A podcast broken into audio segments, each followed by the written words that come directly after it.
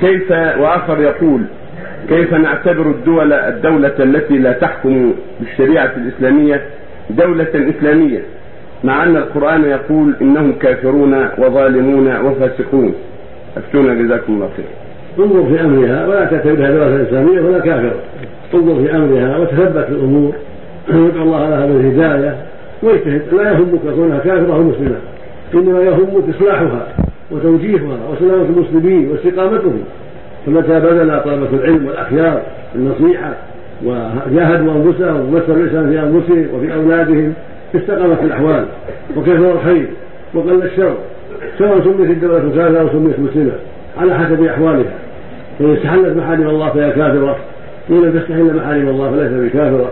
وإن ظهر منها الكفر فهي كافرة. هذا ينظر فيها بحسب أعمالها.